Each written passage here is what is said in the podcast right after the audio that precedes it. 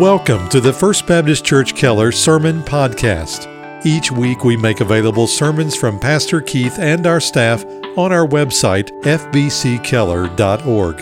And on iTunes, search for FBC Keller Media in the iTunes Store. And now, here's our pastor, Keith Sanders. I invite you to take your copies of Scripture. Let's open together again to the sixth chapter of Luke. We have, Lord willing, one more Sunday in this chapter. We come today to the 39th verse. Title of the message is Spiritual Discernment. Spiritual discernment is a, topic that I'm very passionate about as a pastor.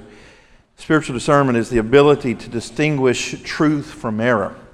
Last week we talked about our worldview, how we interpret what's going on in the world through the lens of the Bible and through the lens of Christianity. Well, spiritual discernment is really the product of our worldview. We determine and put into categories those things that are good and right and beautiful, and those things that are ungodly and evil and to be rejected. And I really believe that one of the great scandals of the modern church movement is the seeming inability of many professing Christians to distinguish truth from error. Now, spiritual discernment is different than common sense. And you do know that common sense is not near as common as it used to be. But spiritual discernment is not as common as it used to be either. And I think there are a number of root causes. First and foremost is biblical illiteracy. The fact that so many people do not read or study their Bible regularly outside of going to church occasionally. So people don't know what God's Word says. If you don't know what God's Word says, you cannot hope to know what God's will is because it's in the Bible where God reveals His Word primarily. And we can blame that on a number of things. We can say, well, it's spiritual laziness. I don't know anyone who does not have access in our culture to the Bible. There are free copies everywhere. We had some of our Gideon men give away over 3,000 Bibles last weekend. And so if you want a Bible, you can have one. Um, reminds us of, of the Bereans there in the book of Acts that Paul commended because they didn't take everything Paul said at face value. They went home and they studied the scriptures to make sure what they were being taught was true. And when they found it was true, then they followed it. We're to be good Bereans. We're to hold up what's being taught from this pulpit and from others to the Word of God. But I think the ultimate reason is failure of church leaders. It's the same problem that Jesus faced in his day among the spiritual leaders or those claiming to be speaking for God was their unwillingness to obey the truth and their unwillingness to teach the truth to others. For that reason, Jesus reserved his harshest criticisms for the religious leaders of his day, a group of people called the Pharisees. Listen to some of the things. This is just a sample platter of things Jesus said about and to the Pharisees. Matthew 23 Woe unto you! Scribes and Pharisees, hypocrites, for you shut up the kingdom of heaven against men. You neither go in yourselves, neither do you allow them to go in. Matthew 23 24, you are blind guides which strain at a gnat and swallow a camel. Matthew 15 14, let them alone, they are blind leaders of the blind. Luke 20 46, beware of the scribes who desire to go around in long robes. They love greetings in the marketplace, the best seat in the synagogue, and the best places at feast, but they devour widows' houses. Luke 12, 1, beware the leaven of the Pharisees, which is hypocrisy. And this section of Luke 6 that I'm about to read, Jesus is instructing his disciples, those people claiming to be followers of his, to be sure, to be discerning when deciding which religious leaders to follow. Now, you recall here at the Sermon on the Mount, there were four groups of people that are identified at the beginning of Luke 6. There are the apostles, Jesus had just called these 12 men out of the larger group of disciples to lead the church. There are the disciples, which was the large group of those claiming to be followers of Christ. Then there's a group of people called the crowd or the multitudes. They're just showing up to see what's going on. And then there's the Pharisees. Because everywhere Jesus went, the Pharisees followed him to try to catch him in a sin or in a fault, and of course they never did. And that context is crucial in understanding the meaning of these verses. And by the way, Context is critical and crucial in understanding any passage of Scripture. That's why we study verse by verse through the Bible, to, to try to carve and wrestle out a couple of verses every week out of context does none of us any good because what we tend to do is to teach our own opinions. We have an opinion we'd like to share, and so we find a verse or two in the Bible that sort of matches what we want to say. That's not the way the Bible was meant to be studied. So let's look at Luke 6 39. Speaking of Jesus. And he also spake a parable to them.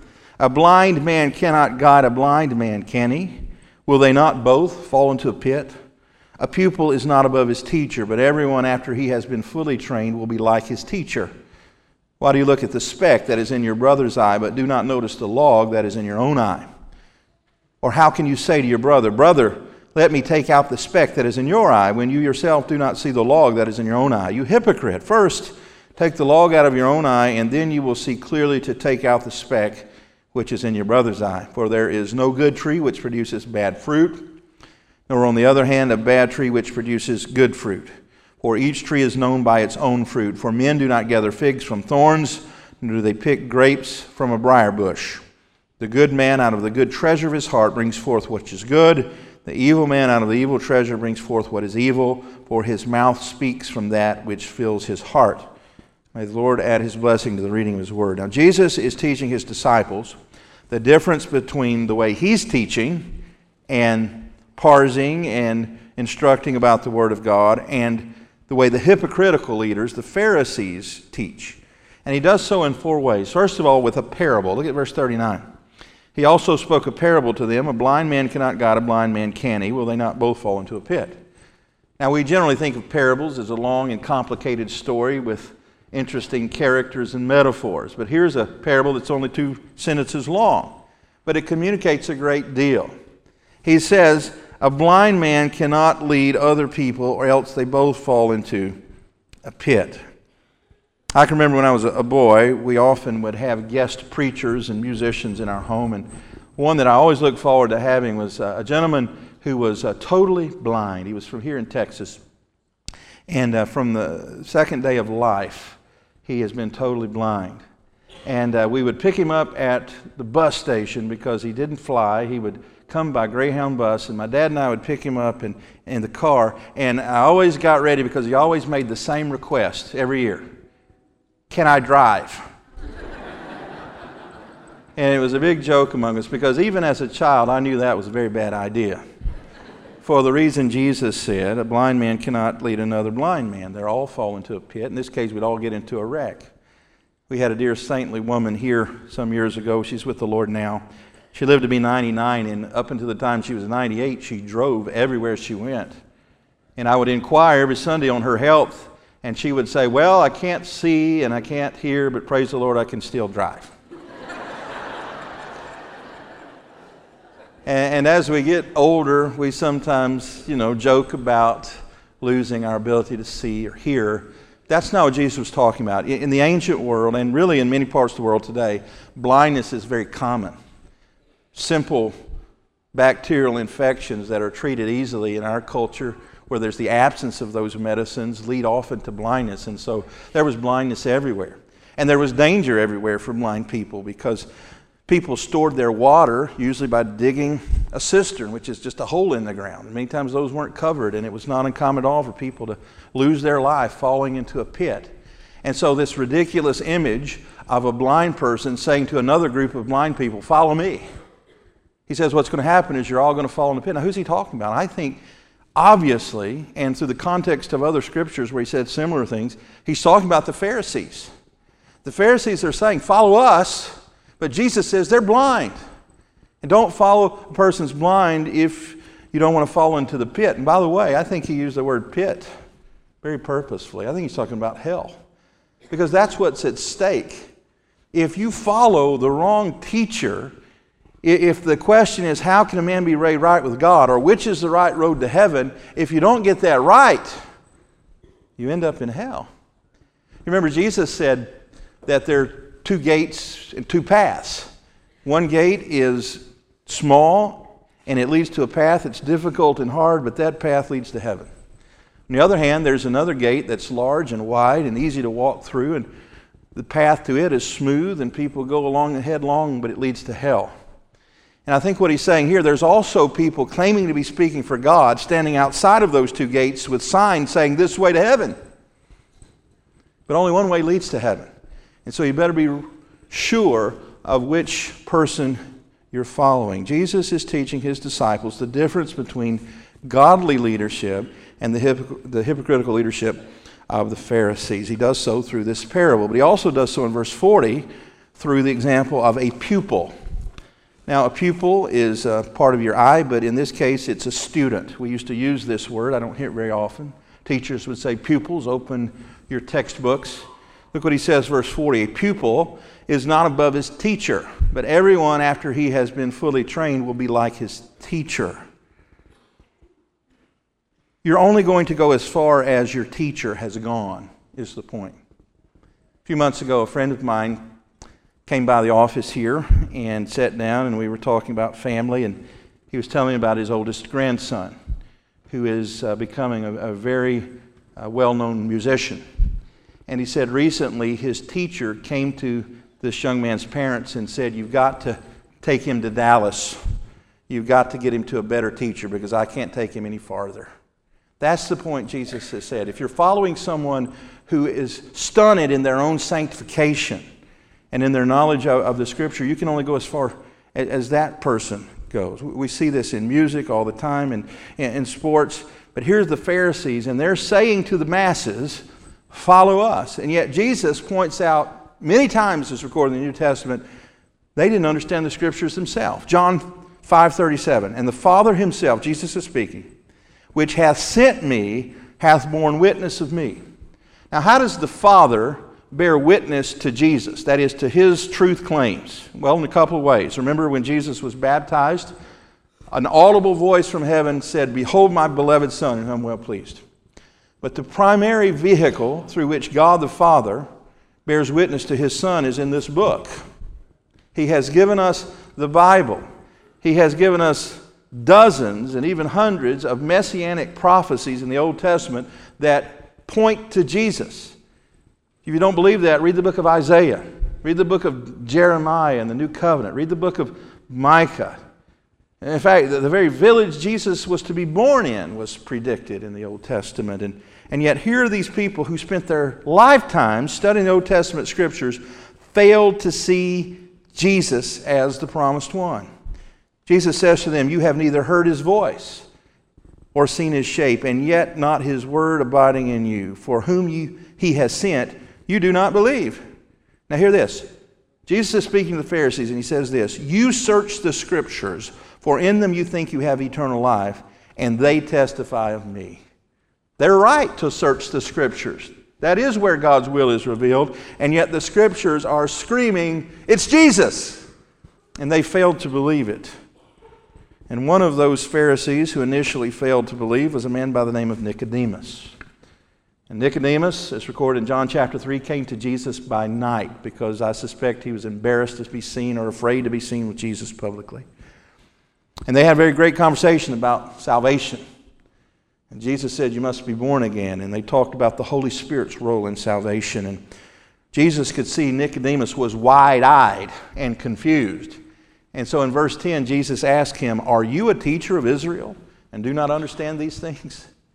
Jesus said that to Nicodemus, but he really said it to every Pharisee. You're trying to teach other people and you don't understand these basic things about salvation? And so there's the pupil. Thirdly, there's the plank. Look at verse 41.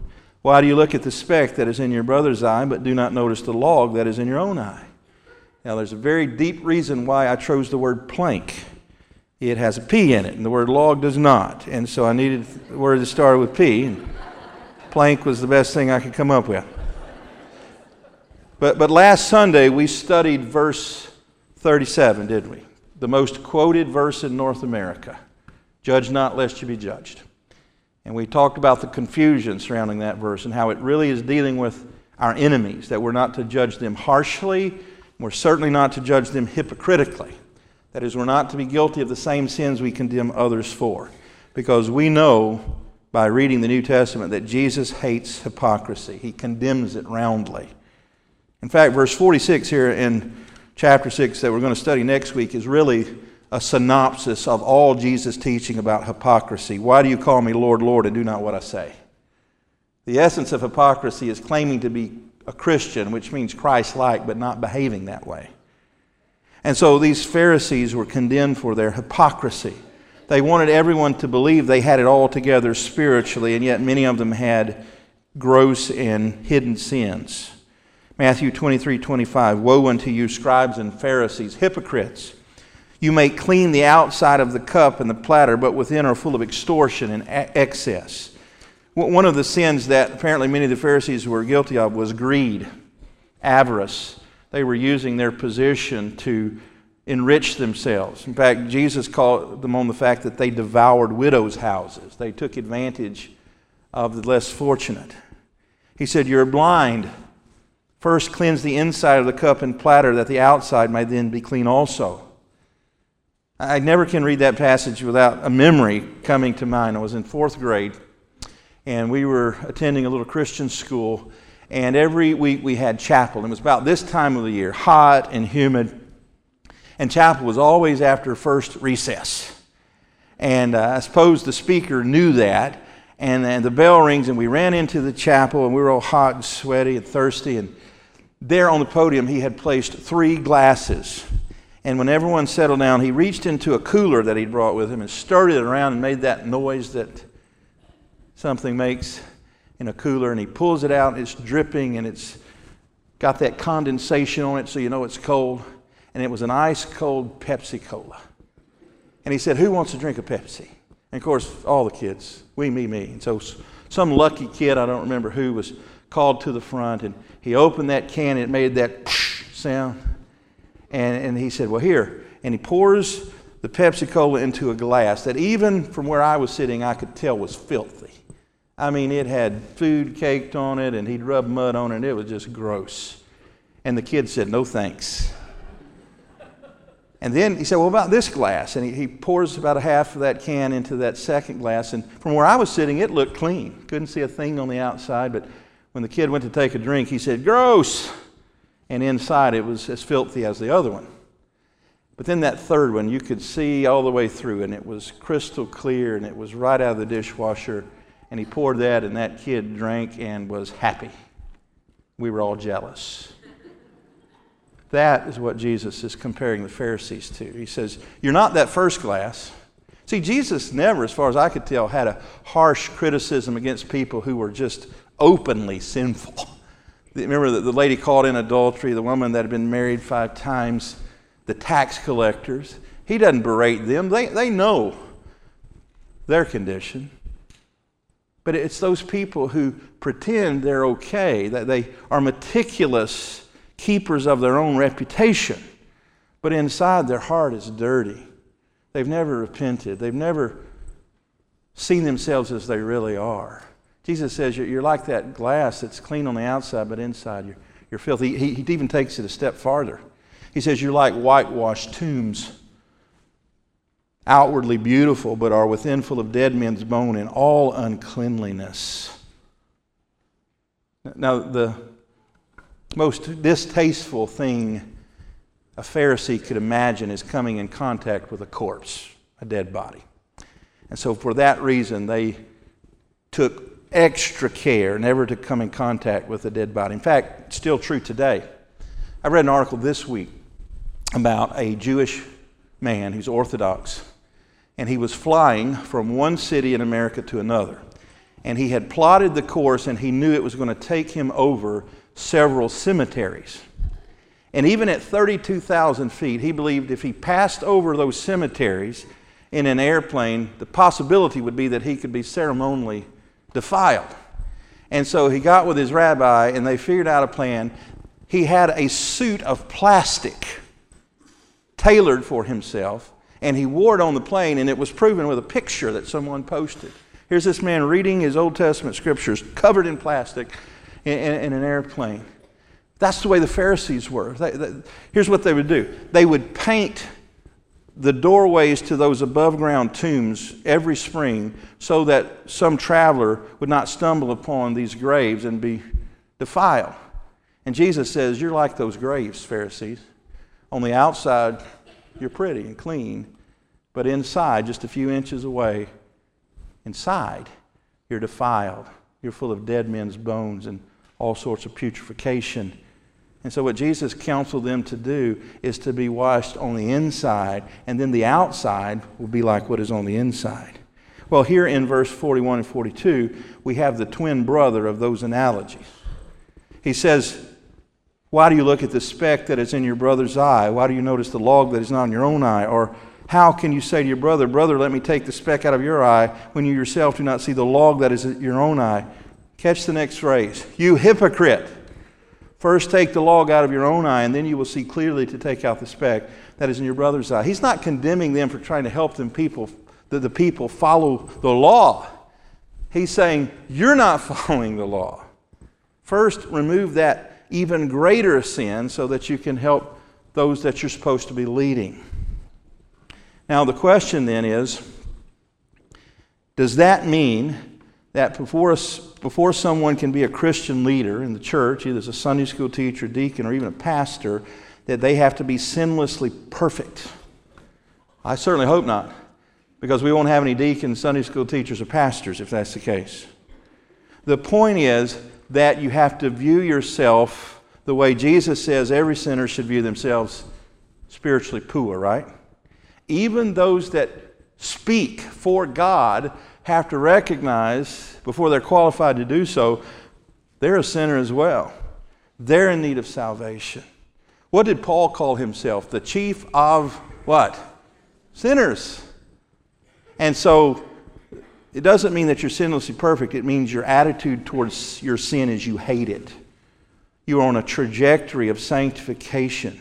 You're growing more and more like Christ. In other words, your walk lines up with your talk. Fourthly, Jesus uses one more thing to show the difference between his teaching and that of the Pharisees, and that is a period, punctuation mark, verse 43. For there is no good tree which produces bad fruit, nor on the other hand a bad tree which produces good fruit, for each tree is known by its own fruit. For men do not gather figs from thorns, nor do they pick grapes from a, briar bush. Those are two declarative statements. And declarative statements are punctuated with periods, right? That is, what you have said is factual, it is truthful.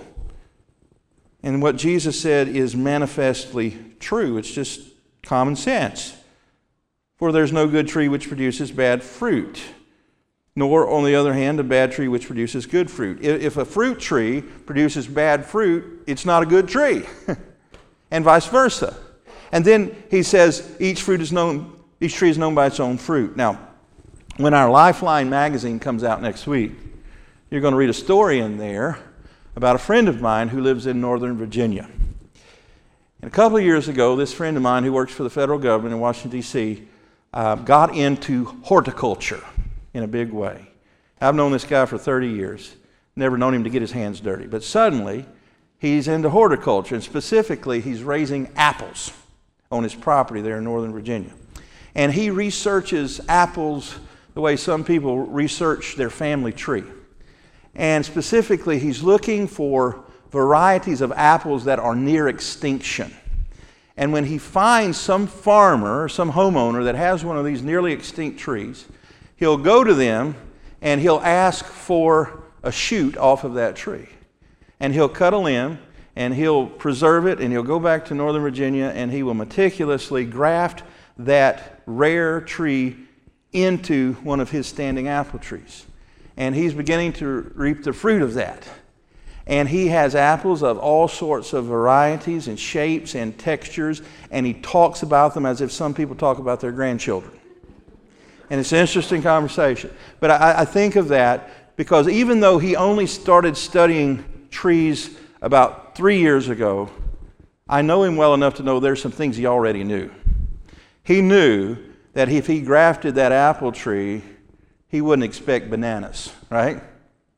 Or if he grafted from a tree that was rotten, he wouldn't expect that limb to live, right? That's what Jesus is saying. It's just a very simple analogy that you produce fruit from the tree that you are. You, you know what kind of tree you have by the fruit it produces. If a tree produces apple tree, what kind of apple is it? It's an apple tree. Well, he's talking about people claiming to be speaking for Christ. And if their life is rotten, or if it's not consistent with the things they're teaching, that's going to be manifest in their fruit. By the way, this whole month's Lifeline is about spiritual fruit. You need to pick up a copy and read it. Now, when Paul was training young pastors, two of which we have in the New Testament, Titus and Timothy, he would tell them that there are two primary areas of their life that can qualify them or disqualify them as leaders. He called it their life and their doctrine. He said, Watch your life and your doctrine. Your life is your orderly, habitual set of behaviors. It's the way you live life, the way you talk, the way you act, the way you think. And he says to be a Christian leader, to be one qualified to, to teach others, that has to be in order. Would you agree with that? Do, you want a Sunday school teacher or a deacon or a pastor who's embarrassing you constantly with their sinful behavior or through their filthy mouth or through their drunkenness? I hope not. Now, on the other hand, Paul says you also have to get your doctrine right. And so, so here's how that plays out you can have a person who is right down the line, perfect orthodox theology, made straight A's in seminary, but if their life is a mess, they're disqualified from being a Christian leader. And then on the other hand, you can have a person who's a, a great dude. Just people love him. Far as you know, there's no unconfessed sin in his life, and he's out there teaching heresy. He's disqualified from being the leader, too. Paul says it's both and, not either or. That's why he says, watch your life and your doctrine. Well, the Pharisees were oh over 2, apparently. Uh, they were teaching things that weren't so about God, and many of them were living very sinful lives. And it's no wonder that Jesus reserved his harshest criticisms for this group. And so he just makes a declarative statement for each tree is known by its own fruit. We have adopted this sort of definite statement into our vernacular when we say things like, such and such is the truth, period, right? Dak Prescott is the best quarterback, period. If you watched the first quarter last night, you know that's so. He is. And Jesus says, You will know a tree by its fruit, period. Now, why do we spend so much time on this? Why am I so passionate about it? It's because the stakes are so high.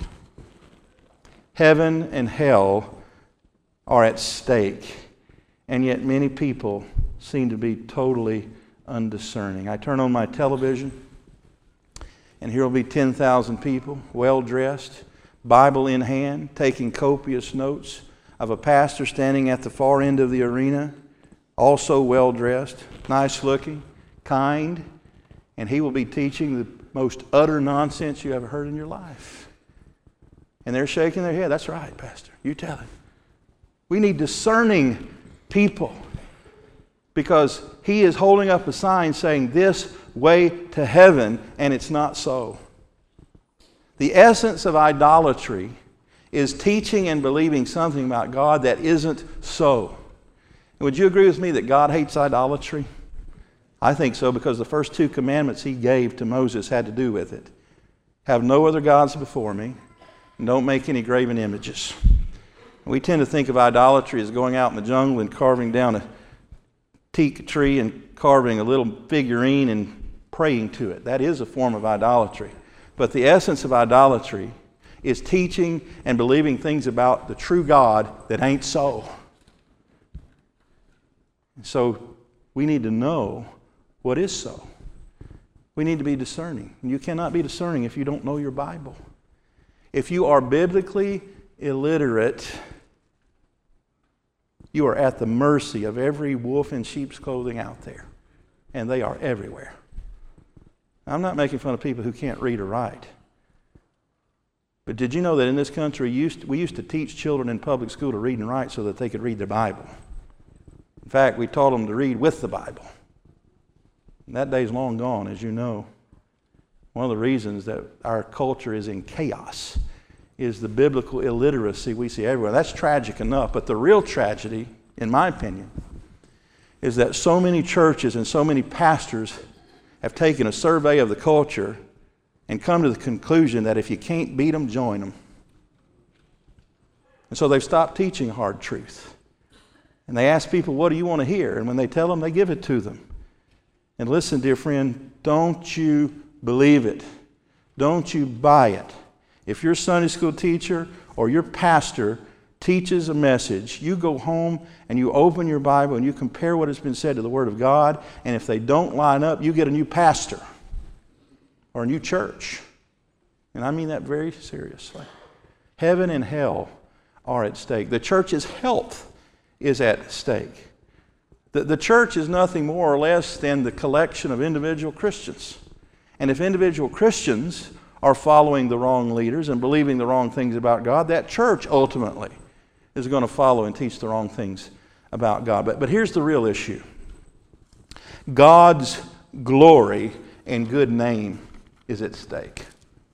Do you know why God hates idolatry? Specifically, do you know why God for, forbade his people from creating a statue to represent him? Because no matter who made it, they could get Michelangelo, Leonardo da Vinci, all the great masters. They could have the most wonderful representation in oil painting or solid granite, and they all would have one thing in common. They would all fall, fall short of God's true glory. So he says, don't even try. God is spirit, and those that worship him must worship him in spirit and in truth. God, in his infinite wisdom, has chosen to reveal who he is and what he expects from you in this word. And if your Bible lays on your shelf from week to week, you're going to starve to death spiritually. And you're going to be weak. And you're going to be easy prey for false teachers. And they want to do nothing more than separate you from your money. And they're holding up a sign that says, This way to heaven. But it's not so. Let's pray. Heavenly Father, Lord, we thank you for your word. And, and Father, sometimes I must confess when Jesus is berating the Pharisees, it makes me uncomfortable. He seems to be relentless in his criticism of them, but it, Lord, we've seen today the reason why is they're leading people to hell. Father, give us discernment in this church. Help us to recognize truth from error. Lord, we can't do that unless we're familiar with our Bible. Because in the Bible, you tell us who you are and what you're like and what you expect. And most importantly, you tell us how to get to heaven. Father, I pray that we'd always hold high the true Word of God here in our Sunday school classes, in our small groups, or men's and women's Bible studies, even in our children's area, Lord, especially our children's area. Father, we sent children off to school this week and college students, and four days in, they're already being confronted with error presented as truth. Lord, give them discernment, I pray. Help them to remember the things they were taught here. Father, I pray for adults as well because we have more information today than we've ever had access to. Very little of it truthful. And so, Father, it's as important as ever, maybe more so, that we be discerning. Lord, we can't do that in our own strength. We need to submit to your Spirit because He leads us into all truth. Lord, we pray that every member of our church would submit to the Spirit in every regard this week so that our church may be healthy and able to give a clear message of the gospel in this community. Use us, Lord, we pray for your glory. We pray it in Jesus' name. Amen. Thank you again for listening to our broadcast. To learn more about First Baptist Church in Keller, Texas, or to hear more sermons by Pastor Keith and our staff, visit us online at fbckeller.org.